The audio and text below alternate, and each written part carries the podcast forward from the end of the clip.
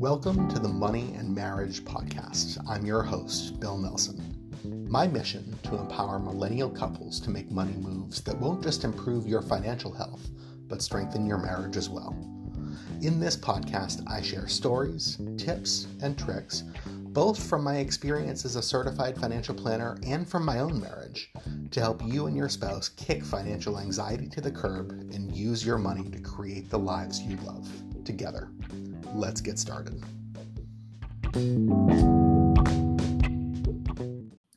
In past episodes of this podcast, we've talked about different options for how you and your spouse could combine or not combine your bank accounts. Um, that was in episode eight. We've talked about how to pick the banks you're going to use as you, you start to merge finances. We talk, talk, talked about that in episode 28. But once you've made those decisions, how do you actually set your bank accounts up in a way that's both easy to manage and more importantly, make it easy for you to actually save money. That's what we're going to talk about today is how to set up the right bank account structure for you and your spouse. Now, this assumes, as I talk through this, that you're doing some degree of combining um, of accounts, at least. If you're not, again, I go back to episode eight, kind of talk about how to handle that there. But if you're, but here's how I would recommend that you do this if you're going to at least combine some things. And let's actually start with what you're not combining. Um, nothing wrong whatsoever with keeping an individual checking account for each of you off to the side if you want to. That's completely fine. You don't need to, um, but I, I, do find that particularly if you're as a couple are inclined to fight about money, that's a good way to help prevent that. Is keeping an individual checking account off to the side um, for your personal expenses. But here's the thing: you're not going to deposit your whole paycheck in there and you're not going to let money build up in that account over time. We have that account set aside for your personal monthly spending. And so, what I want you to do is go back to your budget and set a personal savings, quote unquote, allowance or per- personal spending allowance, quote unquote. Put that amount of money in the account each month. Now, you know, if you're saving for some like shorter term savings goal, like a, a computer, for example, um, right? It's fine to keep that money in there as well. That'll build up a little bit until you're ready to make the purchase.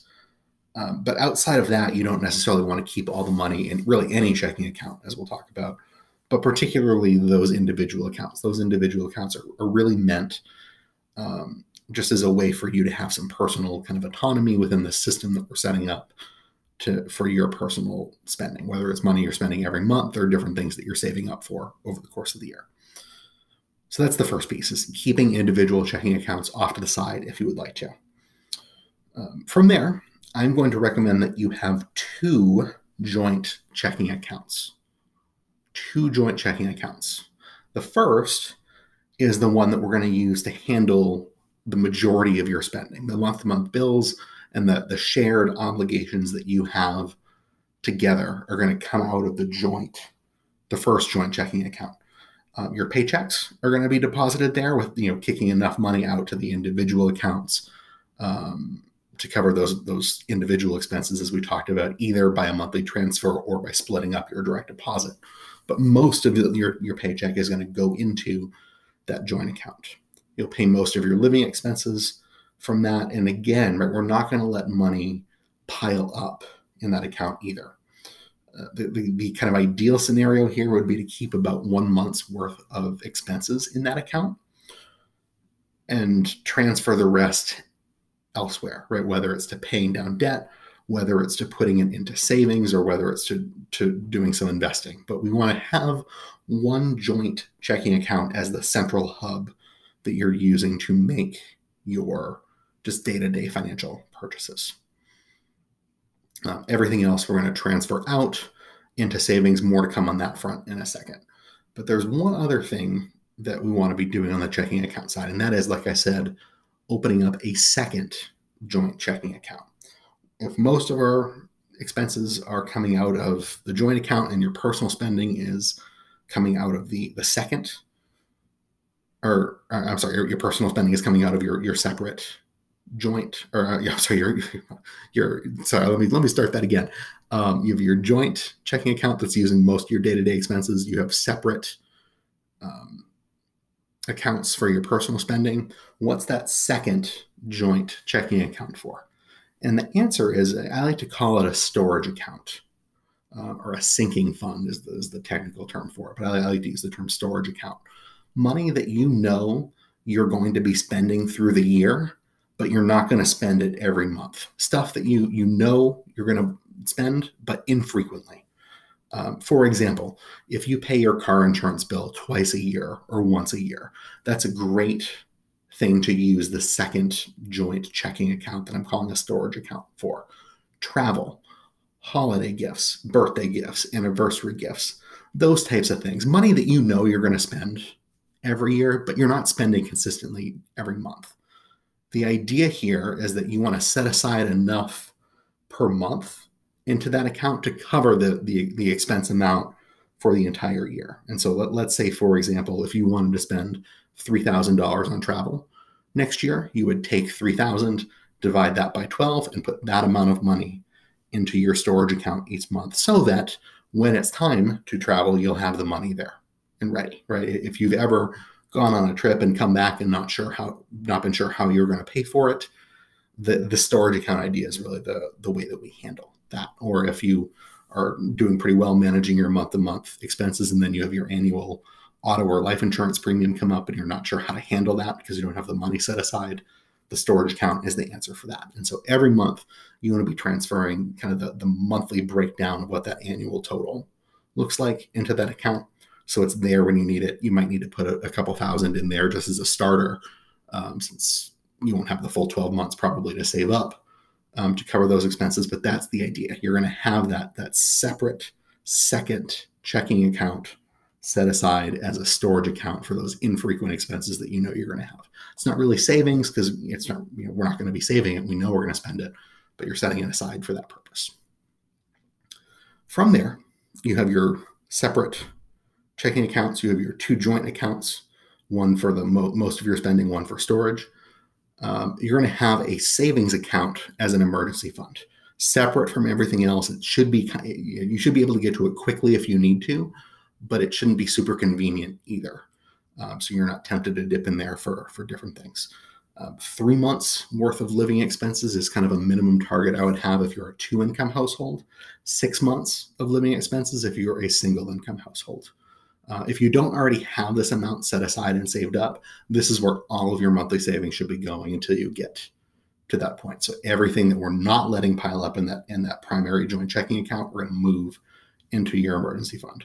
Once you're at that point, you shouldn't be adding anything else to that account. We're completely setting it aside um, for any other savings goals that you have. We want to have separate accounts. Nothing should be combined or commingled with the emergency fund, right? The only time you're dipping into that is if you actually have a financial emergency. Um, and so to that point, um, you're going to want to have another account for different longer term savings goals. And this is where it really depends how long it is you want, like how long it's going to be until you actually need to use the money. Um, any if you if you're setting aside money for a home down payment or a new car or anything like that in the short term that you're expecting to spend within two or three years, I would just open up a separate savings account for that, right? Keep it in cash, keep it safe so it's not you know, going up and down in the markets. Anything that you're going to spend in a couple years, I would just set aside in cash. That's completely fine, but not in your emergency fund in a second savings account. For anything that you're saving for over a longer period of time, you know, maybe it's a second home in 10 years or um, college or, or you know, for, for, for future kids or anything like that, you want to have in some sort of investment account, whether it's an education investment account, whether it's a retirement account, whether it's just an after tax general investment account that you can use for, for anything. Um, you, you want to be putting money into that and investing it based on how long it is until you're looking to use the money. The longer your time horizon, the more risk you can afford to take, um, and also just how comfortable you are taking risks in general. But in general, you know anything that you're you're saving for within the next couple years should be in cash or invested very very conservatively. Anything beyond that can be invested. Um, how much risk to take in that account is probably a conversation for another day. And then, of course, you have your retirement accounts from work on top of this and any IRAs or Roth IRAs that you have But that, in a nutshell, is how I typically recommend couples do it. Right, two different joint checking accounts. One is a storage account for infrequent expenses. You can keep your individual checking accounts for your separate expenses if you'd like.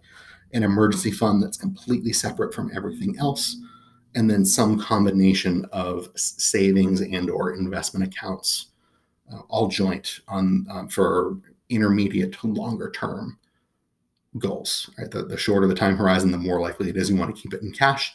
The longer your, amount of time you're expecting to save for, the more risk you can take. Now, you might notice in this conversation, we haven't talked at all about credit cards. Um, let's tune in tomorrow and we will talk about why.